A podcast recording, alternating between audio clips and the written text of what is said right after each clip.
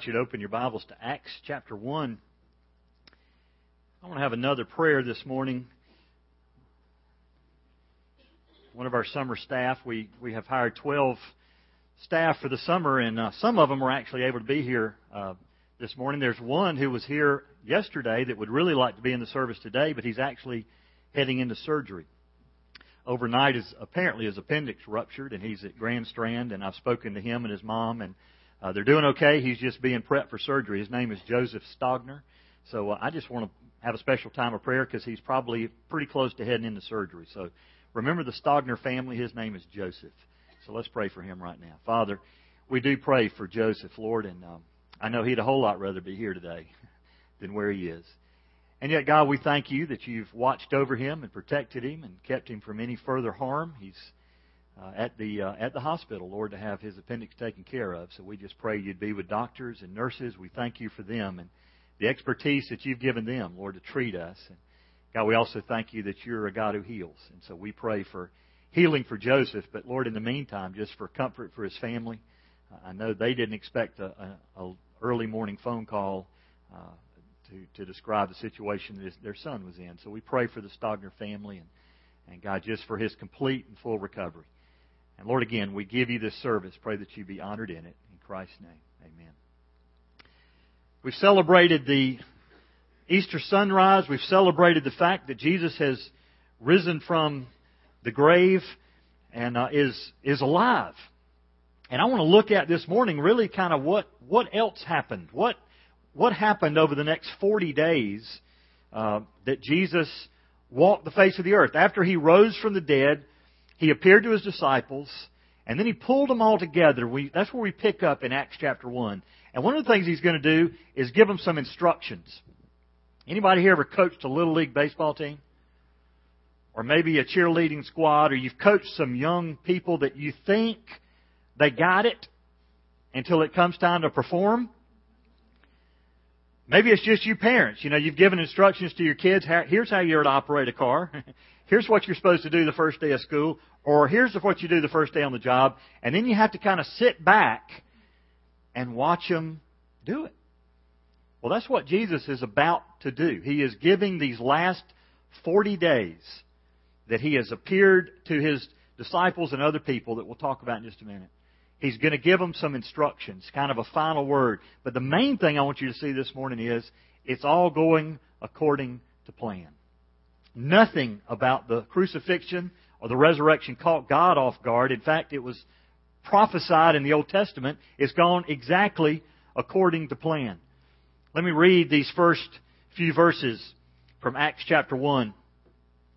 The first account I composed, Theophilus, about all that Jesus began to do and teach, until the day when he was taken up to heaven, after he had, by the Holy Spirit, given orders to the apostles whom he had chosen to these he also presented himself alive after his suffering by many convincing proofs, appearing to them over a period of forty days and speaking of the things concerning the kingdom of God.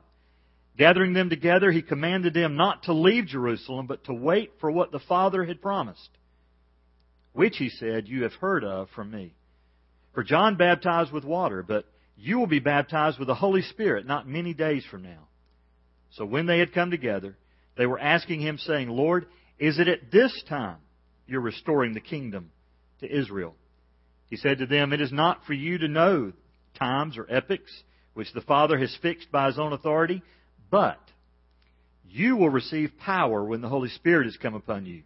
And you shall be my witnesses both in Jerusalem and in all Judea and Samaria and even to the remotest part of the earth.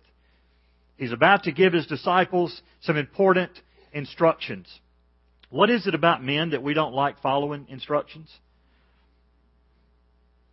When I, every time I th- hear the word instruction, I have a flashback to putting a swing set together. And it's really cool to bring a swing set home because it's got pictures on the boxes and your kids are looking at it thinking, oh great, we're getting a swing set.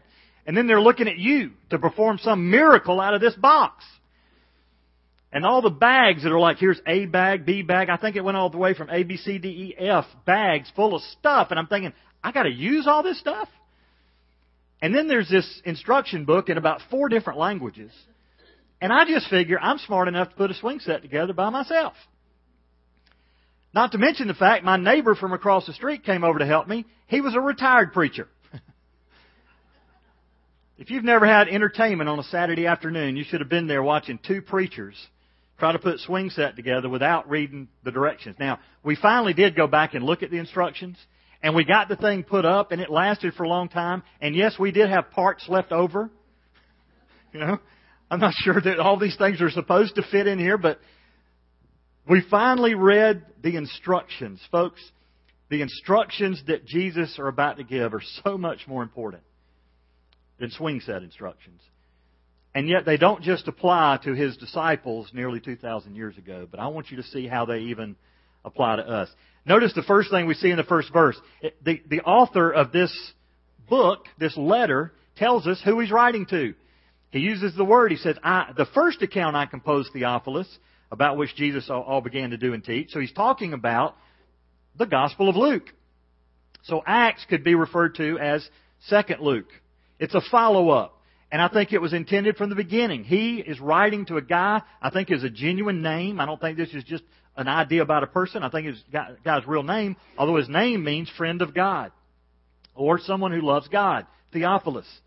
And so Luke gives a little more detail in the in the Luke's gospel about who Theophilus was, a little more greeting, I guess. But this is just basically the second book in the series. This is the sequel to Luke. Luke talked about all that Jesus did in his earthly ministry for a little over three years. Now Luke's going to talk about from the time that Jesus rose from the dead and ascended into heaven to the really beginning of the early church, to the first century church. And so he says, he has presented himself alive. Here's what Luke's saying to Theophilus. saying, Theophilus, I got good news. The Jesus that I wrote about in the book of Luke, and you heard about it at the end of the book of Luke, he rose from the dead. But Theophilus, that wasn't the end. It really was the beginning of the church. And so now I want, to, I want you to understand, he has presented himself alive. You know, it would be one thing if all we had was a few men's testimony that Christ rose from the dead.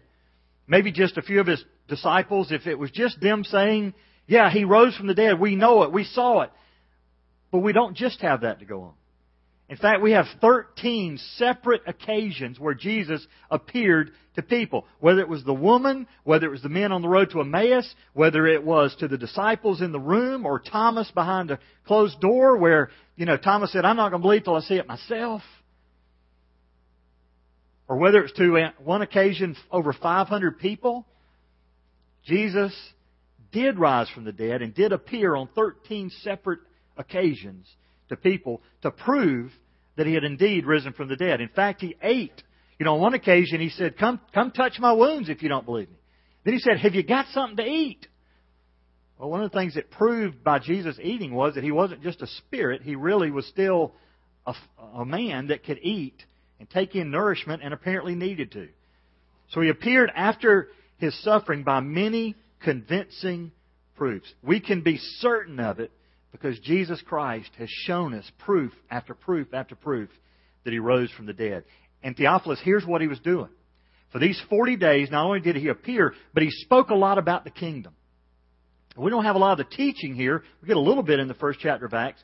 But I think what Jesus is teaching his disciples over these 40 days is, hey, you're going to establish the first church. You're going to be my witnesses and missionaries. Guys, here's what I expect you to do with the message that you've heard and seen in me over the last three years. It's now yours. Go tell people about it. So he gives them some specific instructions. First thing he tells them to do is something that shouldn't be that difficult, but it is don't leave Jerusalem. Wait. Now, I don't know about you, but if you're like me, patience is a struggle. And you're thinking, how long are we going to have to wait? Jesus said, don't leave Jerusalem. Keep in mind that 11 of the disciples were from the Galilee region.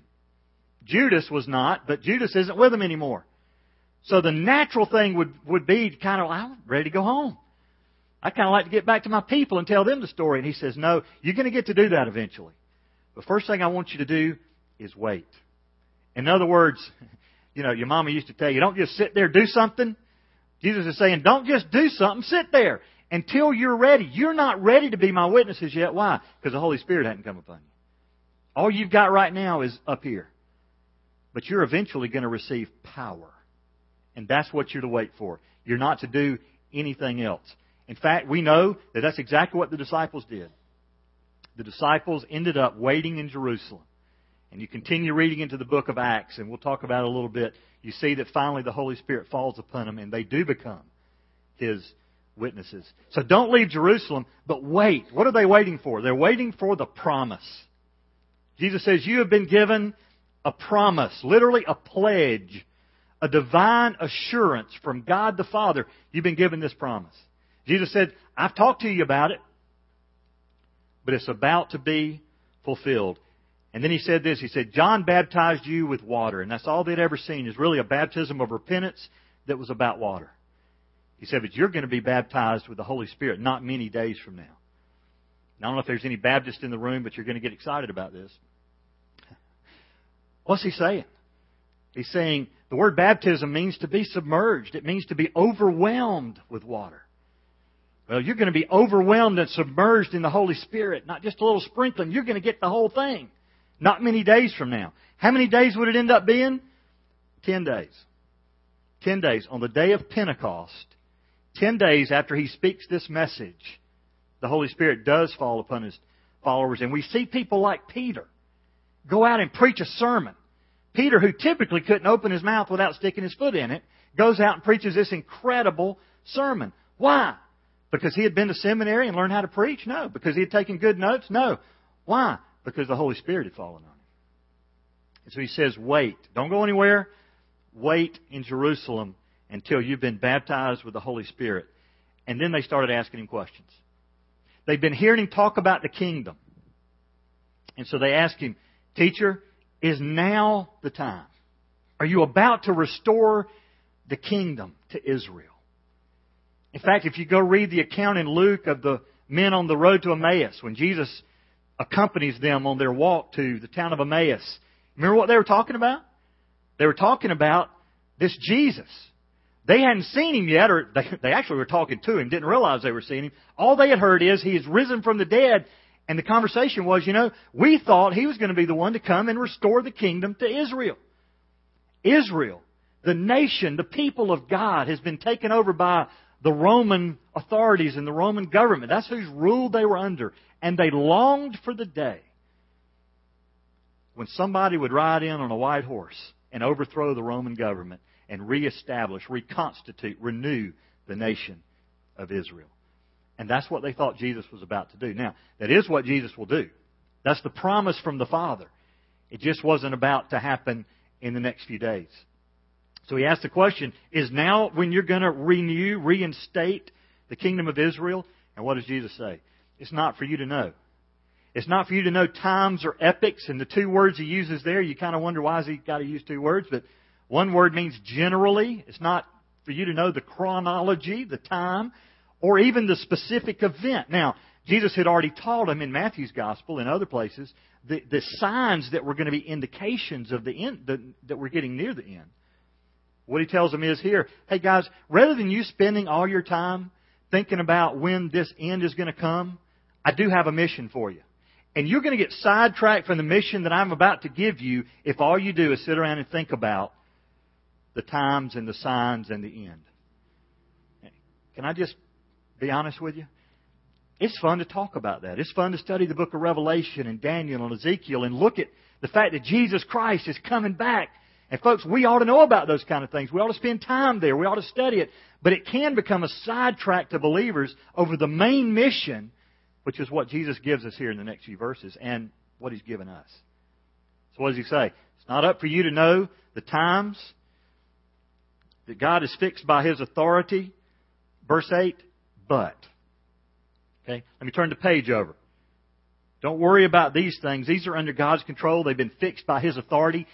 I am coming back. I am restoring the nation of Israel. I'm going to fulfill the promises of the Old Testament and the New Testament. It's going to happen. But rather than you spending your time on stuff that's up to God, how about doing the mission that I've given you to do? But, verse 8, you will receive power when the Holy Spirit has come upon you. What does the word power mean? Sometimes you need to be careful when you hear a Greek word and think, well, it must mean this. The Greek word here is the word dunamis. Sounds a lot like the word dynamite, doesn't it? And that's really what it is. It means miraculous, explosive power. So what's Jesus saying? Hey, rather than worrying about when I'm coming back, I got a mission for you. And you're not going to be left alone. You're going to think you are because you're going to see me leave in a few minutes. But you're not going to be left alone. In fact, I'm going to send the promise of the Holy Spirit that I've been talking to you about. We've talked about the Holy Spirit before. He says you're going to receive power. Folks, I want to translate that now to 2,000 years into the future. The Holy Spirit is still present. The Holy Spirit's not an it, by the way. He's a part of the Trinity. He's a part of the Godhead, the Father, the Son, and the Holy Spirit. And when you receive the Holy Spirit, you receive power. How many believers do you know that are really living under the power of the Holy Spirit, and how many are just kind of being religious?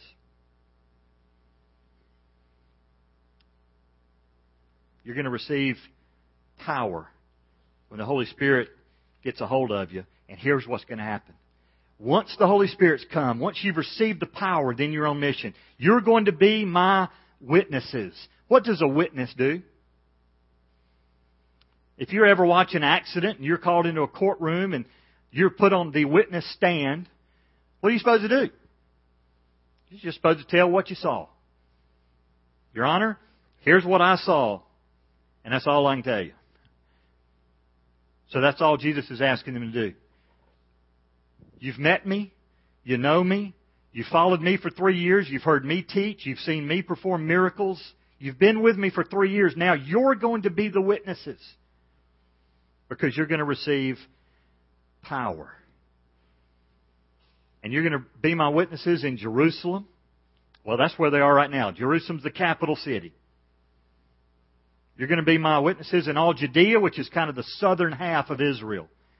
You're going to be my witnesses in Samaria, which is just north of there. It's the area that typically Jews didn't have any association with. In fact, when Jesus sent the, the people out to do ministry back in Matthew's gospel, he told them not even to go into Samaria. Don't even go into Galilee. Here's where you're going to minister right around here. Don't go to the Gentiles.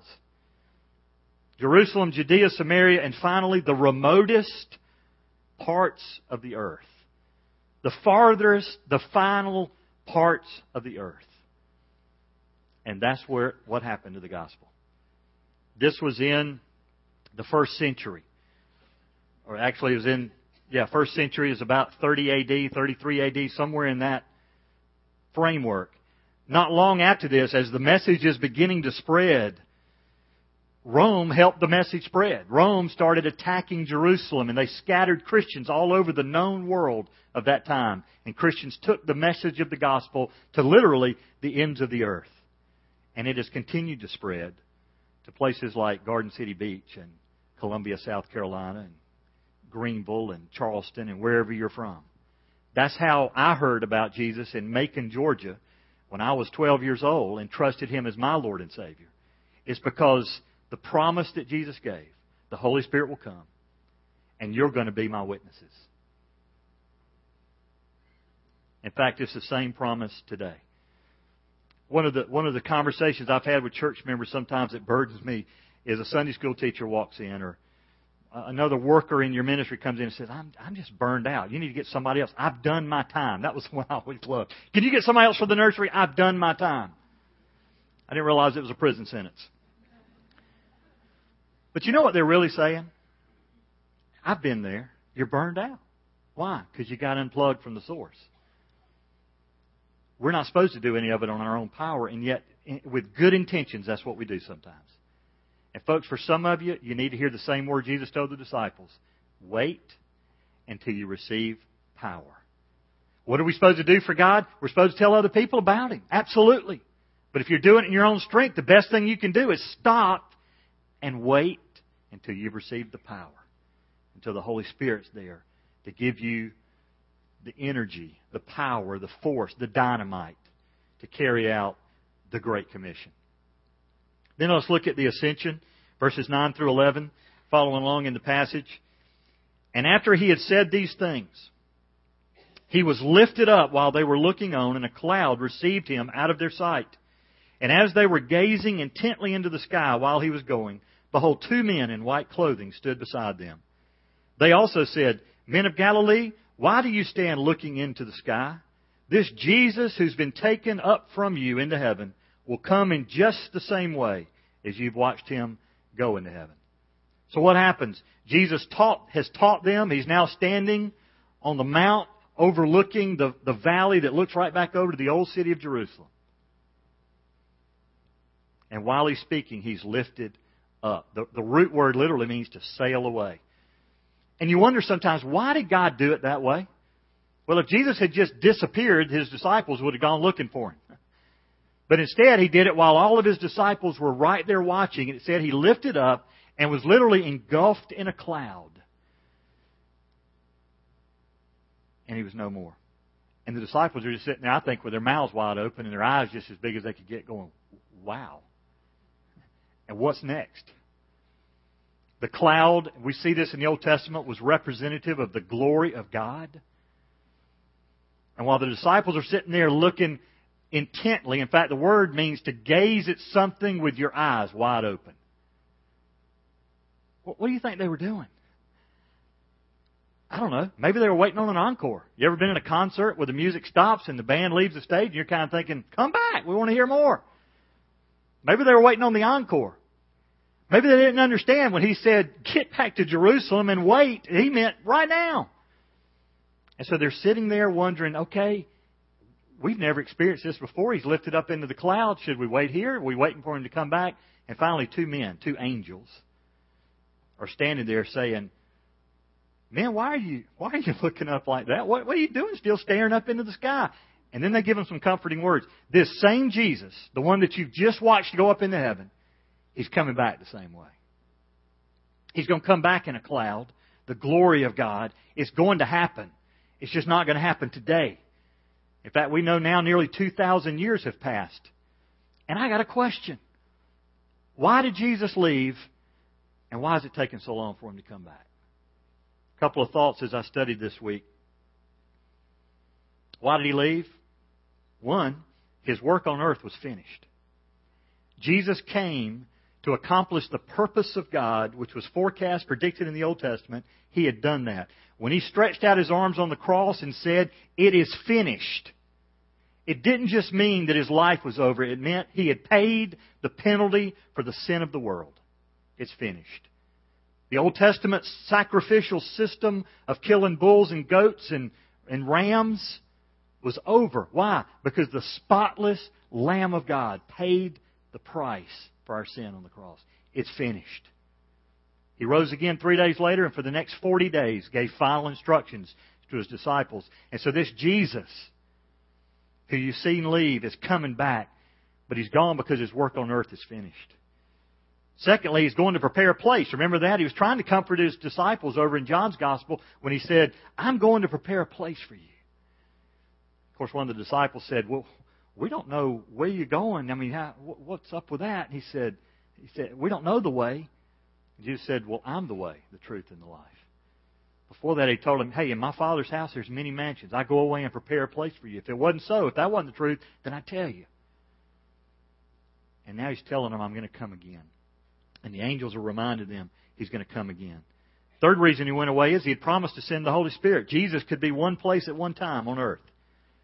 He's now sending the Holy Spirit who can be all over the place on earth and carry out the ministry. The ministry is not finished, but Jesus' role was. And then last, Jesus has promised us, and we read this over in 1 John, He's now interceding for us. He's our advocate with the Father. That's what He's doing now, preparing a place, and He's constantly on our behalf taking our knees before the Father, representing us before the Father. And then last thing I want you to see this morning is just bringing it all together, the intention of God. Let me tell you what happens right after this. We're not going to read all these verses. So the men are standing up into heaven. The cloud's there. Jesus is gone, and they finally realize he's not coming back. And they remember what he told them to do. Go to Jerusalem. In fact, if you read further into the passage, it says that they went about a Sabbath day's journey to Jerusalem. Anybody in here know how far a Sabbath day's journey is? If you, like today, are looking for a restaurant, you pull up and ask a police officer, can you give me directions to wherever it is you're going? Well, let's just go up here about a Sabbath day's journey and take a left. you know. Well, Sabbath day's journey kind of changed over time, but in Jesus' time it was about 2,000 feet was a Sabbath day's journey. Now, the rabbis kind of changed it after a while and said, no, after you've gone 2,000 feet, as long as there's enough food for a meal, then you can claim that you're home away from home and go another 2,000 feet. So after a while, it became, it was 4,000 feet. And then they started rationalizing, well, if you can go 4,000 feet, surely you can make the return voyage. And so it became 8,000 feet. But anyway, somewhere between 2 to 8,000 feet. But I can tell you this, we know that he went, they went from the Mount of Olives back across the Kidron Valley over to Jerusalem about a half a mile. About how far it is. If you've ever been there, you, you can kind of see where Jesus ascended and about where they were. So that's all they had to do was go from that spot over and they waited. They waited for 10 days. And the Holy Spirit fell in power. In fact, the Bible describes it like tongues of fire that fell upon them. And Peter gets up and preaches. And I just want to share just three verses of his message because it capsulizes the Easter story. Let me read verses 22 and following. Peter addresses the crowd. This is the middle of his sermon. Now, if you're going to read the whole thing, you've got to back up a little bit. Men of Israel, listen to these words. Jesus the Nazarene, a man attested to you by God with miracles and wonders and signs, which God performed through him in your midst, just as you yourselves know, this man, delivered over by the predetermined plan and foreknowledge of God, you nailed to a cross by the hands of godless men and put him to death. But God raised him up again, putting an end to the agony of death, since it was impossible for him to be held in its power. As I read this week, the sermon of Peter and just following up in, in Acts, in the first and second chapter of Acts. Those three verses so neatly capsulized the Easter message. That's how I want to close this morning. Peter has already stood up and addressed the men of Jerusalem and the men of Judea. And then he specifically says, Now, you from Israel, listen up. He's speaking to some of the very people who were a part of putting Jesus to death. And he says, This Jesus. Some of you know him as the one from Nazareth. So they called him Jesus of Nazareth or Jesus the Nazarene. This Jesus, a man attested by God. What does that mean? It means that the whole time he lived on earth, God kept giving signs. This is my beloved Son in whom I'm well pleased. The whole time he was on earth, he did miracles. He healed people, and you people didn't get it. In fact, some of you thought he was of the devil. You thought, well, yeah, he's got power, but it can't be from God because he doesn't fit into our package. So it must be something else. So the only other option is it's got to be the devil. It's amazing how some people won't let the facts get in the way of a good story. And so Peter stands up and says, This Jesus, yeah, I'm talking about Jesus, the one from Nazareth, the one that God gave incredible proof that he was the Son of God. This same Jesus, attested by miracles, wonders, and signs. And when you read that, you think, did they need all three words? And yet, the words mean something different. The word wonder is that word dunamis that I've already talked about. It, it means that they had seen attesting miracles of power, of Jesus' power, healing people of things like leprosy, healing a man that was put down through the ceiling that couldn't walk, walking on the water. I mean, those are all miraculous things that Jesus did while he was on earth wonders. These are just remarkable events that attended and attested of who Jesus was. Signs. These are proofs or sights and indication that he was from God. So what's Peter saying? Peter's saying, listen up. I'm talking about Jesus. The one that everybody, I mean, you should have known he was from God because look at all the evidence. And yet, you took him. In fact, he said, you yourselves know. He said, I'm talking to people who saw what I'm talking about. You saw the miracles and you dismissed them as something else. You saw the wonders, you saw the signs, you heard the testimony, and some of you experienced it yourself. And yet you rejected him. In fact, you delivered him over. But understand something. It was God's predetermined plan. It's part of the foreknowledge of God. Can I say something to you? There's some religions today in the world that think that when Jesus died on the cross, an accident happened. The Reverend Moon, who started the Moon, the Moonies, thought that Jesus really was on a mission, but got sidetracked at the cross, and so Moon himself thought he was going to pick up where Jesus left off. That that was an oops moment for God. God didn't mean for that to happen. And so, thank you, Mr. Moon or Reverend Moon or whatever your name is. You're going to take over. And I'm not here to pick on other religions, but I'm simply saying this. Read the Old Testament. Not only was the birth of Christ predicted and forecast and prophesied in the Old Testament, so was his death and his resurrection. Why did Jesus have to die? When Jesus was in the garden and he prayed, Father, if there's any other way. Why did Jesus die? Because there was no other way. That's why Jesus died.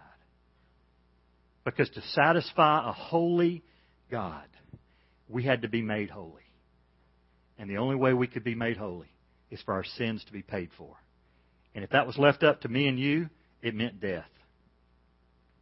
But it was meant it was left up to Jesus who could die and raise from the dead and give us the option or the opportunity for eternal life, relationship with God through Jesus Christ. It was God's predetermined plan. Literally, it's the word horizon, horizo, which simply meant it was, it was a mark out there on the horizon that God had been aiming at since creation. And it was finally accomplished. God knew that it was coming. And by doing that, God put an end to the agony of death. Folks, we've all experienced death. We've experienced death even this year in the family of the chapel. And yet, the good news as a believer is we can know beyond any shadow of a doubt that we don't have to grieve like the rest of the world grieves. Why? Because we have hope. This same Jesus who rose from the dead, this same Jesus who's coming again one day, this same Jesus, if he lives within you, has given you eternal life. Because it was impossible for death to keep him in the grave. It was powerless to keep him captive. And because he's risen from the dead, we have hope of eternal life. Let's pray together. Bow your heads with me. Father, God, thank you for the truth of your word, but Lord, also the power of your word. Thank you for the message that we read in the book of Acts and just grasping the understanding that Jesus left instructions. And it wasn't just for 11 guys on a hilltop, it was a message that's been recorded for us that we're now to be his witnesses. So, Father, the offer of hope is for some in this place this morning, if they do not know Jesus Christ as their Lord and Savior, then is to acknowledge their need of a Savior and come to faith in Jesus Christ. God, for many across this room who are believers, Lord, for myself, God, you've left us with a mission, and that is we're to be your witnesses. We're to tell other people what we know about Jesus, what we've seen him do in our life, like the testimonies from the video at the beginning of the service. That's our mission. And God, thank you that you haven't left us alone to do that, but you have given us the power and the presence of the Holy Spirit. So, God, use us now on mission for you to tell the story the good news of Jesus Christ and His resurrection. God, we celebrate today. Thank you in Jesus' name.